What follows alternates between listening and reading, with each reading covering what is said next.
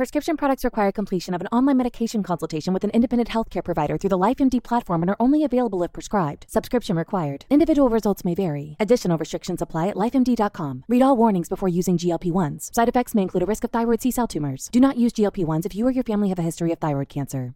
If you've struggled for years to lose weight and have given up hope, did you know you can now access GLP 1 prescription medications through LifeMD? LifeMD is now offering eligible patients online access to GLP 1s, the breakthrough prescription medication that can help you lose body fat and weight. Listen to what people are saying. You just take your shot. It doesn't feel like you're on a diet. What I wasn't expecting it to do was to shut off the food noise. This was life altering. And if I can do it, I feel like anybody can do it. And here's the best part your insurance may cover 100% of the cost of your medication. So go to trylifemd.com to have your eligibility checked right now. Get started today at trylifemd.com. That's T R Y L I F E M D.com. When you need mealtime inspiration, it's worth shopping Kroger, where you'll find over 30,000 mouthwatering choices that excite your inner foodie. And no matter what tasty choice you make, you'll enjoy our everyday low prices, plus extra ways to save, like digital coupons worth over $600 each week. You can also save up to $1 off per gallon at the pump with fuel points. More savings and more inspiring flavors make shopping Kroger worth it every time. Kroger, fresh for everyone. Fuel restrictions apply. Good evening, Rifters. This is Rifts and Rules, the 5e D&D podcast. We go to many 5e books and talk about various rules and haunted gameplay experience. I'm Nathan, the Dungeon Master of Riftwake. And I'm Remy, a player on Riftwake and a Dungeon Master myself. And today we're here to talk to you about skill challenges, otherwise known as a skill check challenge. Nathan, what can you tell me? So, like a skill check is a kind of check that you can get. Um, you know, it's not often blank. You just gotta fill it out. Uh, with with details. Gotta Can get I it use it at the Grouser? Not quite. Actually, you might be able to. So, all, all in, in seriousness, a skill check challenge is a series of um, well, checks that you need to make. Uh, often with the DM telling you beforehand how many successes or failures it's going to take before you succeed or fail. Yes, indeed. So I'll I'm gonna slip up. I always called it a skill check challenge just because that's how I kind of grew up on D and D with that with Jason Massey. But technically, it is just a skill challenge. So I'm probably gonna slip up though and use the three word version more often than not. But anyway, it is one of my favorite things from fourth edition that, for reasons I just do not understand, just does not seem to have been carried over into fifth, which is unfortunate. So, the intent of a skill challenge is to have a series of rolls that aren't necessarily like a direct combat encounter throwing attacks at one another. So, the idea of a skill challenge is to create a, full encounter. For all intents and purposes, like experience, a skill check challenge is supposed to be considered an equivalent encounter to a combat one, but using your skills in order to obtain some specific objective. So, that being said, there are a number of situations where I personally do feel that a skill challenge is the better way to resolve a situation than a combat encounter would be. So, Nathan, can you name any just times when it would be good, in your opinion, to do a skill check challenge instead of combat? When you're running away from a giant troll monster. yeah, because that's the kind of thing that is, you know, arguably more fun to deal with more narratively than just like it has a speed of 40 feet. You all have speed of, you know, 25 or 30 feet. Oh no, it's absolutely going to catch us in two turns. Like that's not as fun a situation. You want to do the whole running through the cave with the thing chasing after you and then it's reliant on your characters being you know smart in world of okay how can we distract it or slow it down or you have like the classic chase scene in the market where like you know the thief is running away and you're trying to catch him and then you have the classic you know they're running around like throwing people behind them to try to slow you down and then like they you know tip over a food cart buy cabbages and just like all the classic tropes involved of a chase scene are a lot harder to work in when you're in a standard D&D combat encounter, it's kind of hard to throw in the kind of narrative bits to set that scene. And a skill challenge is how you do that. So that's when okay, so in the what I just described, so you're all running down the street or let's yeah we'll go with the chasing the thief example. You're you know he's running you're all running you're all running. It's it's crowded so everyone is slowed down a bit so consider it difficult terrain to navigate the crowd. Okay everyone's speed's cut in half that makes the mapping a little bit easier on your part.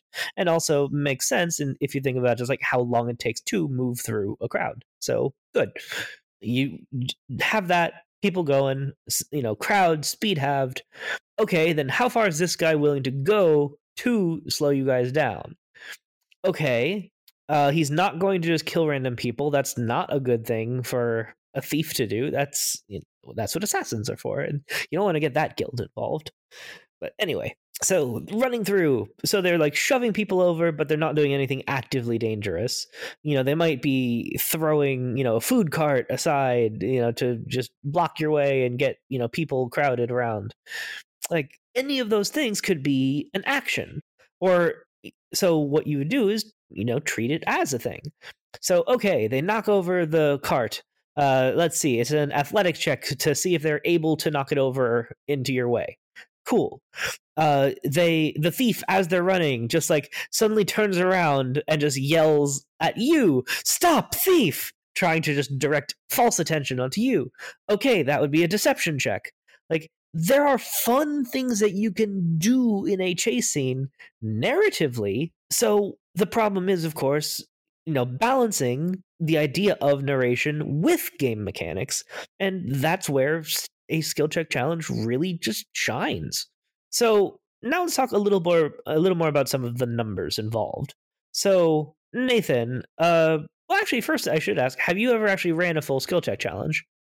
Uh, maybe once, properly, kind of. Right. Do you remember what the situation was? Uh, players were running away from the troll god. Hmm. All right. I'm still angry at you over that kill steal. Anyway. but yeah, so that's exactly the thing. Like it is a more interesting thing to describe just the mayhem that a creature might be causing than it is to just say like you're out of range it swings its weapon but isn't targeting the right square so it's an automatic miss but if he hit it would have been a 24 so yeah like that's okay i mean that was a little fun putting on that voice a little but that's not something that you should really want to do to your players. So the mechanic side of the skill check challenge are really, really short, honestly. So let's see if I can actually find it here. Crack open my fourth edition DMG. Blah, blah, blah, blah, blah. So they have the idea of how complex a challenge is to compete, uh, complete, but I'm not super fond of the numbers because it just goes up, which is not. Anyway, the idea is to have some amount of successful checks before some amount of failures.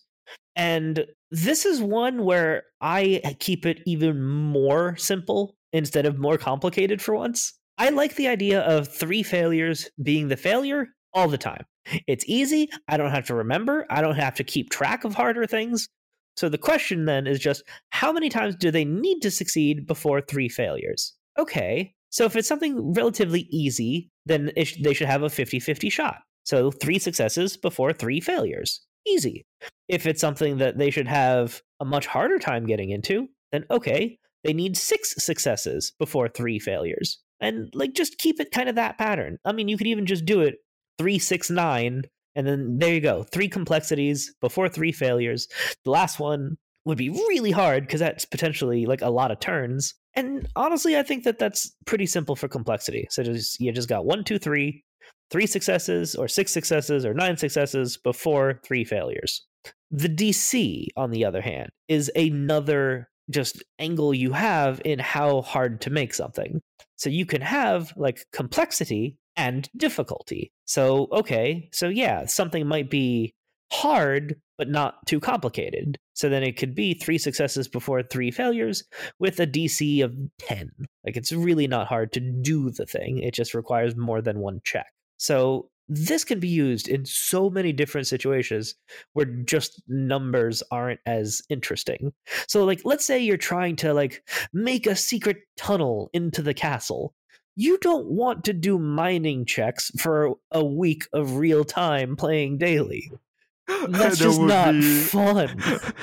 You're- Okay, any person so would guys- mutiny being asked to do that. Like, but but, but I auto succeed on this. Why are you making me roll? no, genuinely, I, I, I, I just would like to see someone try to run that and make it fun, just as like a challenge. Oh my! Yeah, I I, don't want to. No. oh, that sounds miserable. it's like, okay, so here's something absolutely uninteresting. Make it fun. Mm, no. When you need mealtime inspiration, it's worth shopping Kroger, where you'll find over 30,000 mouthwatering choices that excite your inner foodie. And no matter what tasty choice you make, you'll enjoy our everyday low prices, plus extra ways to save, like digital coupons worth over $600 each week. You can also save up to $1 off per gallon at the pump with fuel points. More savings and more inspiring flavors make shopping Kroger worth it every time. Kroger, fresh for everyone. Fuel restrictions apply. But anyway, so yeah, you have complexity, you have difficulty. And the difficulty can be just whatever you feel makes sense to the situation. Like, let's say you're in front of a demon lord's castle, and just to be a dick about it, he put an enormous, just demonic padlock on the gate. This giant padlock has five keyholes and you know that the lieutenants would each have one of the keys you know or you know the rogue asks well wait it locks can't i just pick it? Well maybe. Um okay skill check challenge. It's yeah so basically the the i don't know what that character was but the you can just make the thing up. A skill check challenge is you just have a situation and you are just telling your players deal with it so you don't need to necessarily set up a lot in terms of map because a lot of this should be theater of the mind and it's great for that situation of I don't know how to fucking deal with this, but it's complicated. Just make it a skill check challenge. Yeah, uh, okay, you've got a chance to succeed, but it's going to be hard. So, okay, six successes before three failures, and it's moderately difficult. So let's put it at a 13. Like, whatever numbers work for you, this is the kind where even Nathan, I would be okay with him just pulling the number out of his ass as long as he does actually remember to pull out a number and not just arbitrarily say that something succeeds or not. Uh, sorry, not sorry. But the other thing that I like about a skill check challenge is that you can use it as a narrative vehicle in multiple different directions of what exactly happens if you do succeed or fail. So, with that in mind, Nathan, can you talk about some of the differences in how you could have a skill check challenge end, like narratively? All right. So, um, one way that you could handle a skill check challenge is that basically on success, you can essentially be like, okay, um, let's say for example the skill check challenge or the um troll god. The troll god um loses interest or finds something else interesting and then uh leaves because it- it's been ch- looking around for you all and has lost the scent or lost your uh tra- the tra- trace on, on you. Or um let's say it's a failure. Well it can be a case where you're hiding somewhere and then you feel the stealth check. It slams into you and someone screams out in terror or in pain or gets hit by accident and that's where combat starts back up something like that Yeah, but what I meant was just the fact that when you do have a skill check challenge end, it's not a binary decision of A or B in terms of how you want the story to resolve. So it could be the option of Right. like the players have caught the criminal, and then you just have the talky bit of okay, now what? Like, where are you going to put them? What are you going to do? it's not exactly the end goal like yeah or the situation of okay you know monster chasing us you know what happens with the success so if we do succeed does it lose interest does some other monster stumble across us and it's distracted for the moment, but it just gives you a few seconds extra to run. I mean, Like, the best thing about skill resolve. check, Hmm? like the best thing about the skill check challenge, I feel, is that you have a lot more data points, which means that you are able to make it like determine the level of success even more than usual, and this it also gives uh, more players a part to play. Absolutely. Because there are some debates about exactly what you want to kind of contribute skill wise to the encounter and what you allow to like be used. So it really is up to the DM because there aren't like actual fifth edition rules for it of like what you can allow to happen using skills. Like maybe there is like a skill or two in your mind that is like the obvious perfect one to use and so you know you let it happen and it just works but if they do something creative then like maybe it will advance the story more in some way. So like the idea of yes and or no but like so the classic just kind of improv things. Like another thing to also consider uh, just skipping to the endings again just because people fail a skill check challenge does not mean that the situation is you die or the situation is just some horrible horrible thing it may simply mean a disadvantage for the next encounter or situation. So example of that.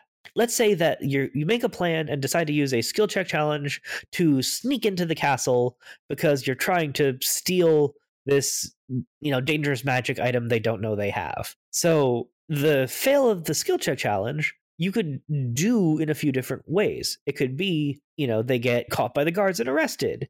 Or you could also just have it be, it means that the alert goes off and now you continue the encounter, but without the advantage of surprise. And then you play it more round by round chase scene. You know, or you can end the chase scene with a skill check challenge. It's nicely versatile that way. So, that being said, uh, one other thing about the skills involved. Nathan, are there any limits at all to what skills can be used? Uh, no, as far as I'm aware. No, there isn't. But again, this is something that some DMs I've encountered do use as a house rule. There are people who say, like, you can't use the obvious, you know, not uh, applicable. But I, I think that they're wrong. Players should be able to try whatever they want to do. What you can do, if you're trying to do something, and even the description you give is obvious that you're just trying to waste the turn, but use something you have proficiency in, like that's kind of a dick move. So I would honestly say, like, if you're purposefully being obstructionist as a player, if a disadvantage does like punish that with disadvantage on the roll, like I can see the argument at least. I wouldn't, but I can see an argument there. Anyway, so with all that been said, uh, do you think that it should be used more in fifth edition? I mean, yeah, definitely it should be because um, it's just a really, really solid way of summing up a series of events without having to play them play by play. And certain events where play by play would not actually add anything to the situation, or in fact detract from the um kind of feeling that you're going for. Yeah. And there are people who honestly do prefer a skill challenge over just the regular combat encounters. So it is possible that you can run into players who do like start pushing more for the talky bits because like we've we talked about it loads of times in the past and even done an episode on it like people are all different some people like the slashy bits some people like the talky bits and some people like other bits some people like the math bits like there's a lot of things to like. That's part of why d&d is so popular. So taking advantage of this old mechanic for your fifth edition games can be something to just help enhance your game experience When you need mealtime inspiration, it's worth shopping Kroger, where you'll find over 30,000 mouthwatering choices that excite your inner foodie. And no matter what tasty choice you make, you'll enjoy our everyday low prices, plus extra ways to save, like digital coupons worth over $600 each week. You can also save up to $1 off per gallon at the pump with fuel points. More savings and more inspiring flavors make shopping Kroger worth it every time. Kroger, fresh for everyone. Fuel restrictions apply.